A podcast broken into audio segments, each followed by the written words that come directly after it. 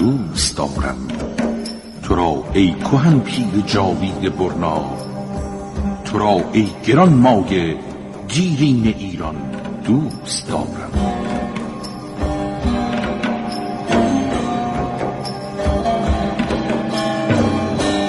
ایران در گذر زمان.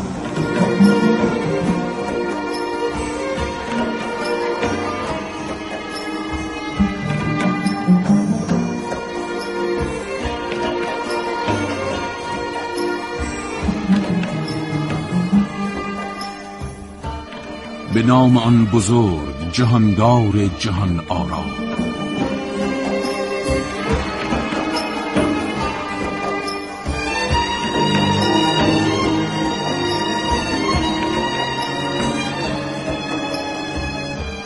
سلام به ملک زرخیز ایران و سلام به شما مردمان پاینده این دیار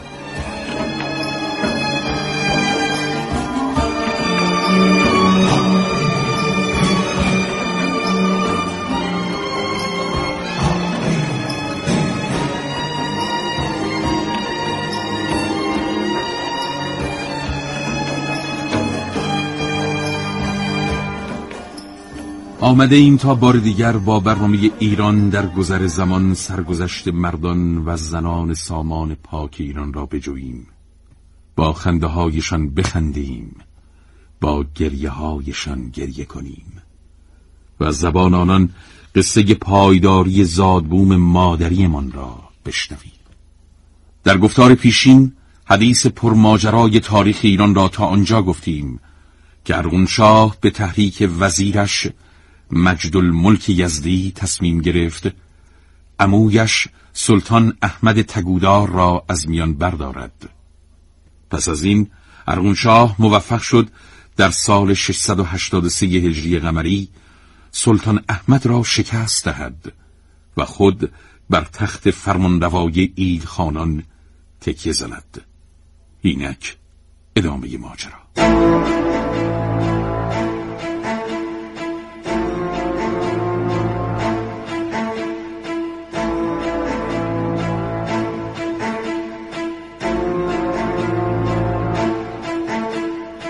زمان سال 683 هجری قمری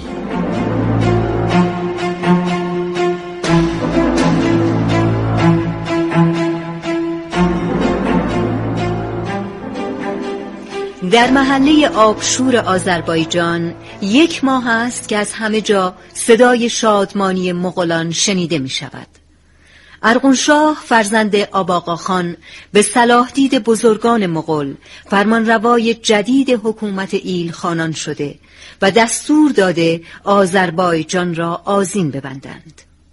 بزرگان مغول که هنوز نمی‌دانند در انتخاب ارغونشاه اشتباه کرده اند یا نه مراقب همه چیز هستند و حرکات ارغون را به دقت زیر نظر دارند.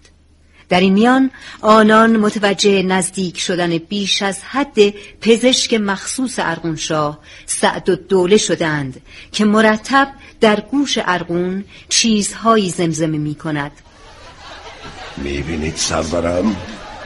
پسرتان قازان خان بایدو نواده هلاکو خان و گی خاتون فرمانده زبده مغول در مجلس جشن سرور انتخاب شما به عنوان این خان مغول شرکت نکردند بدبین نباش سعد و دوله حتما عذری داشتند. به صورتهای این جماعت خوب نگاه کنید در قنشا خب. چه می‌بینید جماعتی از مغولان که شراب نوشیدند و به یمن ایلخانی من شادمانی می‌کنند. نه سرورم. دقیق تر نگاه کنید. آیا در چشمان برخی از اینها برق حسادت رو نمی‌بینید؟ همه اینها از این خانی شما خوشحال نیستند بسیاری از اینها در فکر از میان برداشتن شمایند و بسیاری هم با خود می‌گویند کاش به جای شما بودند.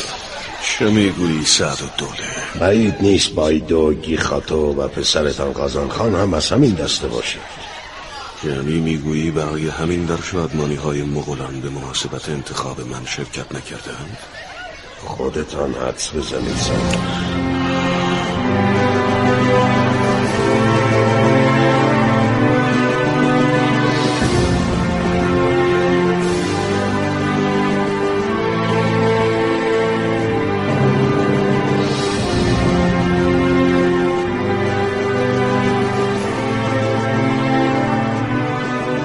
درباره اصل و نسب سعد و دوله مردی که بعدها بر مسند خاج شمس الدین محمد جوینی تکیه زد باید بگوییم به روایت منابع تاریخی سعد و دوله فرزند صفی و دوله ابهری بود.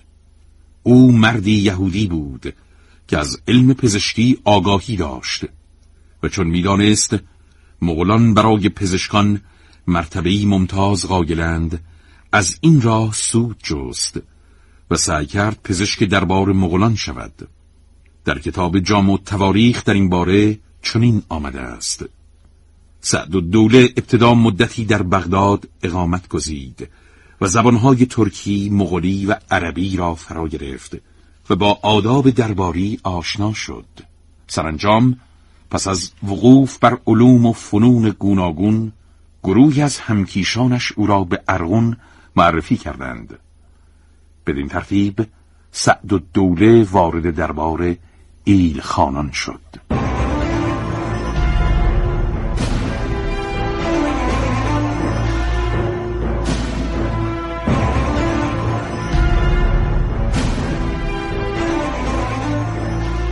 زمان سال 685 هجری قمری.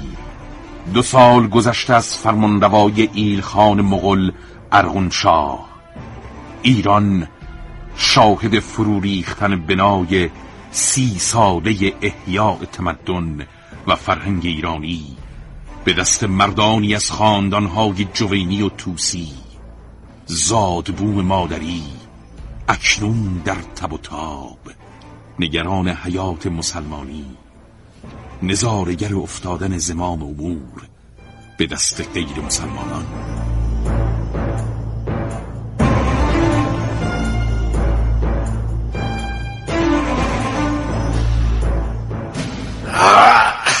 سعد و دوله را خبر کنید. پزشک مخصوص مرا خبر کنید. مردم. این دل درد مرا کشت. سربرمه معمولی را به دنبال او فرستاده ایم سعد و دول صبح مشغول عیادت بیماران است. کمی طول می‌کشد تا معموران ما او را پیدا کنند. نمی‌توانم تحمل کنم. این درد مرا کشت. شکمم دلم پهلوهایم دارند میترکم همشتون میمیرم. میمیرم.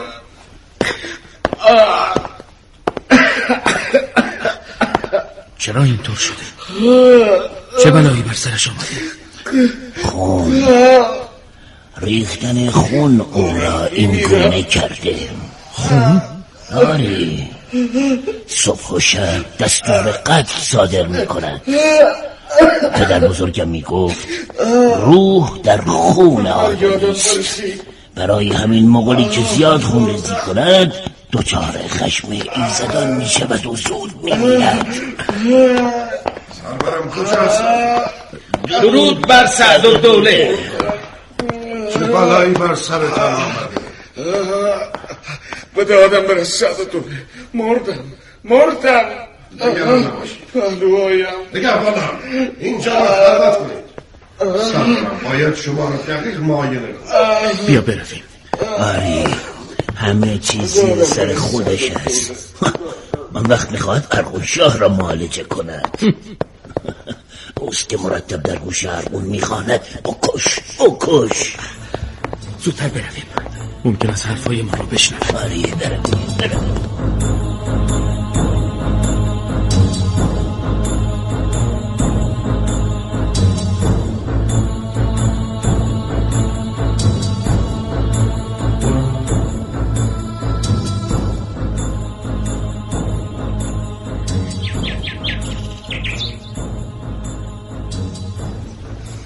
مثل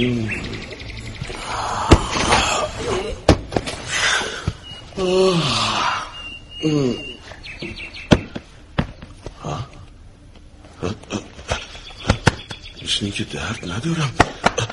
خوب شدم. درد نمی کند نه شکمم نه پهلوهایم.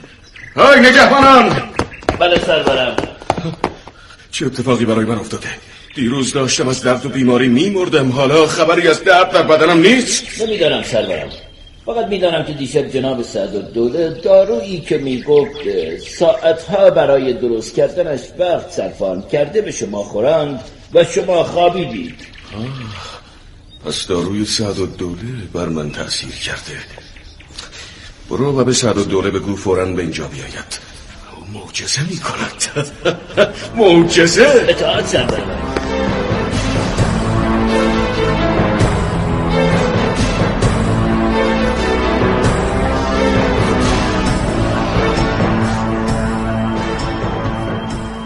دستور می‌دهم هدایایی گران قیمت به تو بدهند. پزشک حاضر دربار.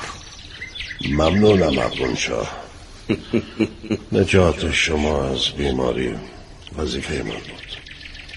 مثل اینکه خوشحال نشدی سعد دوله. اگر هدایای گران قیمت خوشحالت نمی کند بگو چه می‌خواهی که دستور بدهم همون را به تو بدهند. ناراحتی من از کم یا زیاد بودن هدایای شما نیست ارغون شاه پس چه؟ سرورم صورت دخل و خرج بسیاری از ایالات قلم رو به شما را آوردم. دیوانیان اموال مملکت شما را حیف و میل می‌کنند. غلط می‌کنند. هر کاری که لازم میدانی انجام بده تا از حیف و میل اموال من جلوگیری شود و مالیات ها درست و منظم به خزانه برسد. اما سرورم در دستگاه حکومتی شما من سمتی ندارم. کسی به حرفهای من گوش نمی‌دهد. سمت می‌خواهی. شغل صاحب دیوانی کل قلم روی من چه در ایران و چه در بغداد و ممالک متصرفه دیگر از آن تو. جان من به اموالم بسته است. سعد و دوله اموال مرا دریاب. اطاعت می‌کنم سردارم. دستور می‌دهم از این پس درباره همه امور با تو مشورت کنند.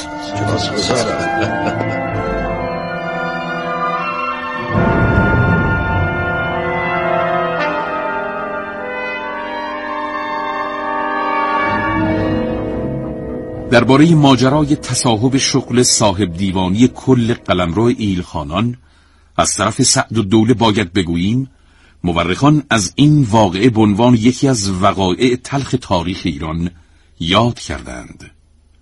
آنگونه که خاند میر در کتاب تاریخ حبیب السیر در این باره آورده سردفتر اهل زلال و گمراهی یعنی سعد و دوله شخص اول مملکت پس از سلطان گردید. نگارنده تاریخ وصاف نیز ضمن روایت این ماجرا معتقد است با رسیدن سعد و دوله به مقام صاحب دیوانی دردی دیگر. بر دردهای مردم مسلمان ایران اضافه شد و آنان که از فرمانروایی بودایی متعصب ارغنشاه بر خود رنج می بردند گرفتار سیاست های خسمانه سعد و دوله نیز شدند. سعد و دوله پس از رسیدن به مقام صاحب دیوانی شغلهای مهم و حساس را به خیشاوندان خود سپرد. همچنین حق ورود مسلمانان به اردوی ارغونشاه را از آنان گرفت و دستور داد هیچ مسلمانی بر کارهای دیوانی گماشته نشود. به جز این حاکم نالایقی که از سوی او به حکومت کوفه منصوب شده بود مسجد جامع کوفه را که مرقد بزرگان دین بود به ویرانی تبدیل کرد.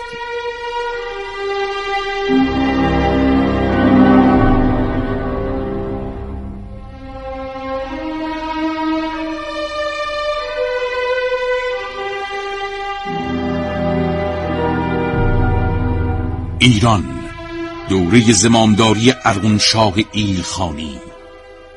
سعد و دوله تکیه زده بر مسند وزارت.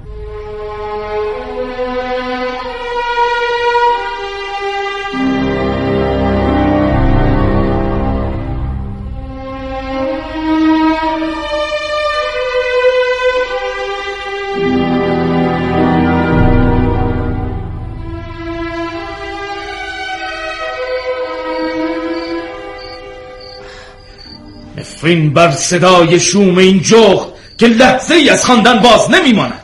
باز چه شده برادر. اسیرالدین منظورت چیست که با این خونسردی می‌گویی باز چه شده برادر؟ واقعا صدای جغ دیوانت نکرده؟ صدای این جغ صدای حقیقت از صدرالدین. حقیقتی که بر زندگی ما ایرانیان این روزگار سایه انداخته. گاهی میاندیشم چه تقدیر نفرین شده ای داشتیم که مقرر کرد در این عصر زندگی کنیم. اگر پدرمان خاج نصیر الدین توسی همکنون زنده بود و حرفهای تو را میشنید حتما فریاد می‌زد بس کن اصیل الدین به جای این حرفها به فکر چاره باش. پدر عمری در راه احیای فرهنگ ایرانی و دین مسلمانی زحمت کشید. به قول خودش چاره اندیشید. چه شد؟ امارت سی ساله زحمات او و شمس الدین محمد جوینی به دست ارغون و سعد و دوله افتاد. اصیل الدین سعد و دوله نمی‌گذارد در دستگاه ارغون ایرانی مسلمان نفس بکشد. برای همین زحمات گذشتگان بی نتیجه بود. در می‌زنن. آمدن تو را ببرند. مرا؟ برای چه؟ چون علیه دستگاه ارقونشا سخن گفتی. حوصله شوخی ندارم برادر. میخوایی در را باز کنی؟ کیستی؟ منم صدرالدین صدرالدین احمد خالد زنجانی. در را باز کنید پسران خاج نصیر. سلام بر صدرالدین احمد. سلام بر تو صدر. این موقع شب اینجا چه می‌کنی؟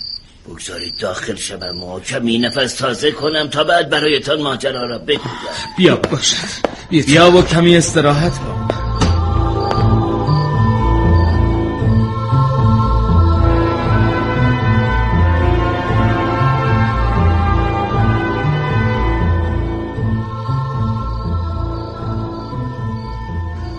باورم نمی شود من هم باورم نمی شد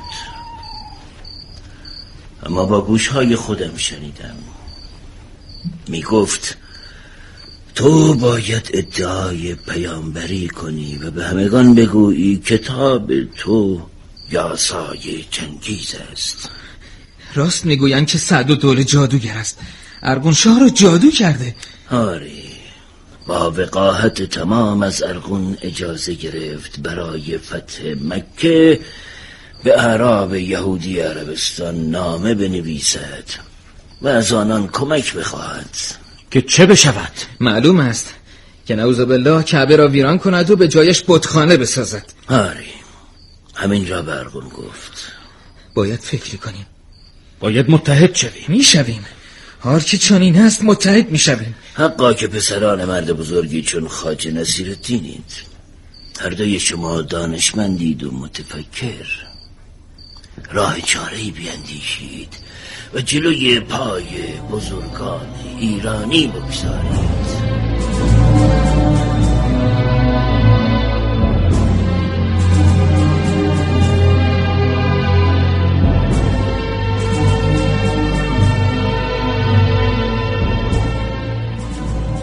این روزها در ایران همه جا سخن از بیماری سخت ارگون است.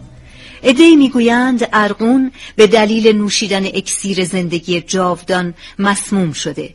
ادهی هم می‌گویند ارگون را مسموم کرده اند. انگار همه چیز به ارگون پشت کرده و او تنها و بیاور در بستر بیماری سخت افتاده. بیماری ناشناخته ای که هیکل تنومند و چشمان گشاده او را همچون چوبی خشک با نگاههایی بی فروغ ساخته. در این میان اما سعد و دوله از ارغون دردمندتر و پریشانتر است و گاهی بیش از ارغون به فرجام کار خیش میاندیشد. او مرتب راه می رود و با خود حرف می زند و به خودش به سرنوشتش و به بیماری ارغونشاه لعنت میفرستد. سعد و دوله می‌داند جایی میان مردم ایران ندارد و با مرگ ارغون باید در انتظار مرگی فجی باشد. برای همین بار دیگر افکار شیطانی خیش را به کار میاندازد تا راه چاره بجوید.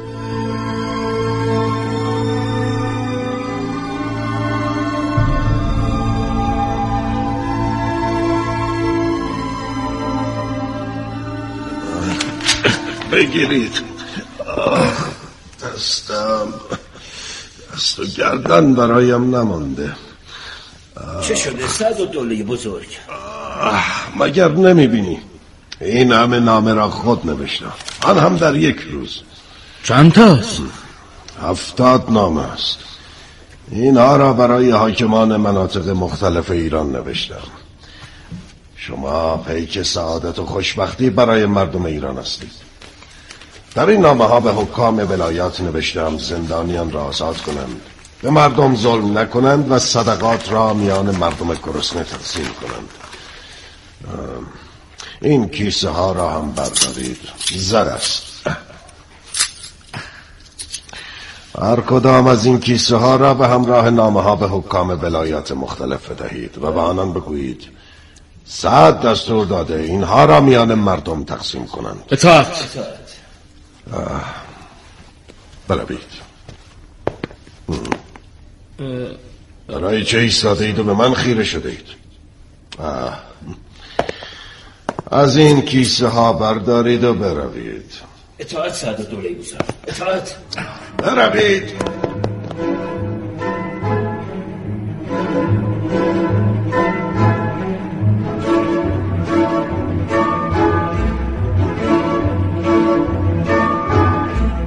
درباره ماجرای ارسال خیرات و صدقات از طرف سعد و دوله به حکام ولایات مختلف ایران در منابع تاریخی گفته شده سعد و دوله که از بیماری وخیم ارغونشاه بیش از همه مسترب و حراسان بود و می‌دانست اگر ارغونشاه بمیرد عاقبت خوشی در ایران نخواهد داشت با فرستادن صدقات و خیرات سعی داشت از مردم دلجویی کند.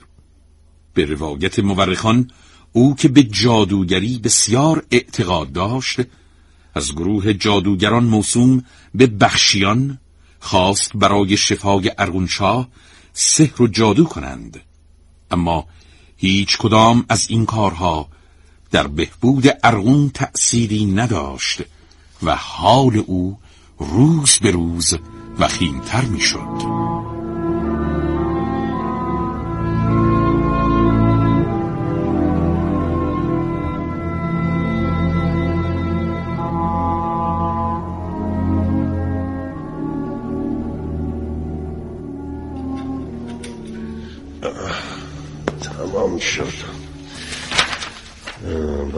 خواندن این نامه آب از دهان قزان خان راه میافتد. امارت ولایت خراسان کجا و تکیه زدن به جای پدرش ارخون شاه بر مسند فرمان روایی ایلخانی کجا؟ من هم راحت می شدم. یک بودایی دیگر بر تخت می نشیند و سعد و دوله همچنان سعد و دوله می ماند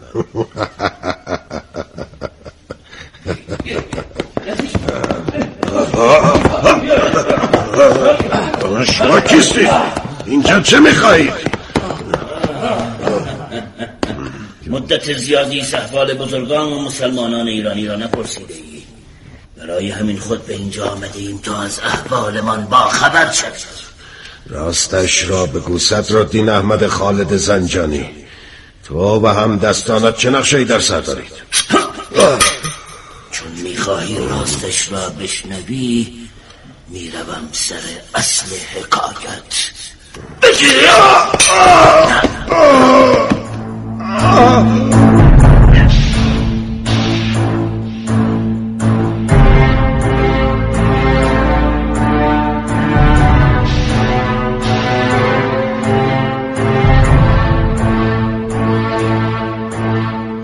زمان سال 690 هجری قمری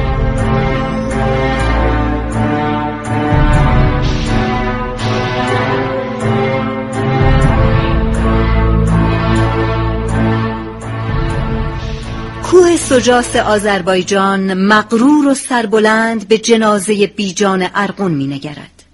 ارغون که روزگاری پیش جان کسان بسیاری را ستانده بود اکنون چیزی بیش از جنازه خشک شده با چشمانی نیمه باز نیست. حالا بسیاری از ایرانیان خبر مرگ ارغون شاه را از زبان جارچیان شنیدند و نمی توانند خوشحالیشان را از مرگ ارغون ظالم که هفت سال بر ایران ستم کرده بود پنهان کنند. پس از گذشت ساعتی ارقون بنابر سنت مغولی در دامنه کوه دور افتاده سجاس دفن شد و با دفن او امید به آینده بار دیگر در میان ایرانیان زنده شد تا کنجکاوانه از خود بپرسند اینک چه خواهد شد؟ فرمانروای جدید ایلخانی چه کسی خواهد بود؟ آیا ظلم و ستم مغولان بر ایرانیان پایان خواهد یافت؟ و آیا مردمان سربلند این دیار خواهند توانست پس از مرگ ارغون بار دیگر تمدن و فرهنگ غنی ایرانی را احیا کنند؟ پاسخ این سوالها را در گفتار بعدی برنامه ایران در گذر زمان جستجو کنید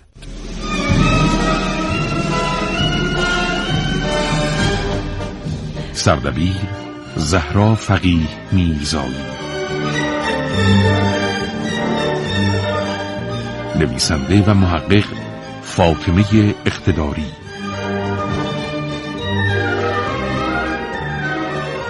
گوینده مهران دوستی.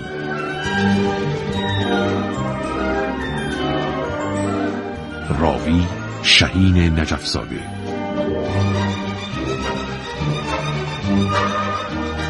بازیگران آشا مهرابی مجید حمزه شهین نجفزاده احمد گنجی پیام حسینیان حسین مهماندوست علی تاجمیر فریدون مهرابی علیسخر دریایی امیر جوشقانی فریبا متخصص.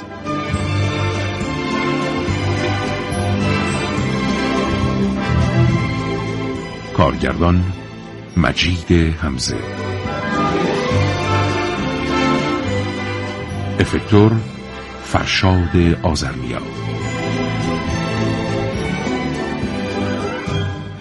صدا برداران زهرا یساری اکبر نیکاین داریوش گودرزی حیدر سفتری اسکویی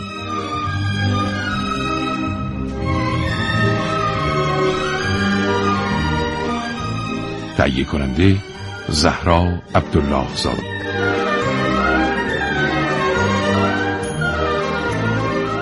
تا برنامه آینده و سلامی دوباره. توفیق رفیق راهتان.